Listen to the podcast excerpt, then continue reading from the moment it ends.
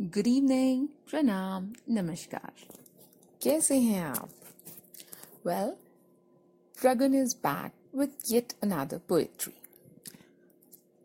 This poetry I had written in the beginning of uh, lockdown days, and when I was writing it, I had uh, two people, two souls, two lovers in my mind who might have just started interacting with each other um, online via WhatsApp, chats, mails, whatever. And now so eager to meet each other, they are not able to. They're helpless because of the lockdown. So, what exactly uh, binds them together? Well, it's only words, and words are all I have.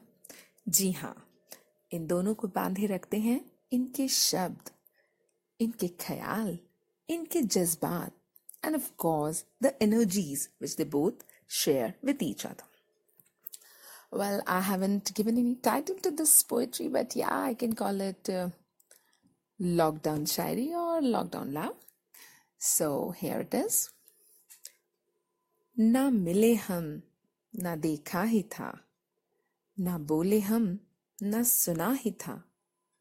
दुनिया के परे लोगों से जुदा। ना छुअन थी, ना ही चुभन थी। ना बातें थी, ना मुलाकातें थी। सिर्फ़ शब्द थे बेजुबान से। सिर्फ़ कलम थी जो लिखती थी। सिर्फ़ ख्याल थे जो दिखते थे। सिर्फ़ दर्द था। जो महसूस होता था सिर्फ़ हँसी थी जो लबों पे बसती थी सिर्फ़ एहसास था जो दिल में रहता था बस यूँ ही सिर्फ़ ख्याल थे कुछ मेरे थे कुछ तुम्हारे थे On this note, I really wish all the lockdown lovers get to meet each other soon, soon, soon. And with that note, even wishing every one of you loads of positivity, happiness, and good health in the times to come. So, इसी तरह सुनते रहिए मुस्कुराते रहिए Pragun will be back with more kisse, kahani, kavitaएं and lot more.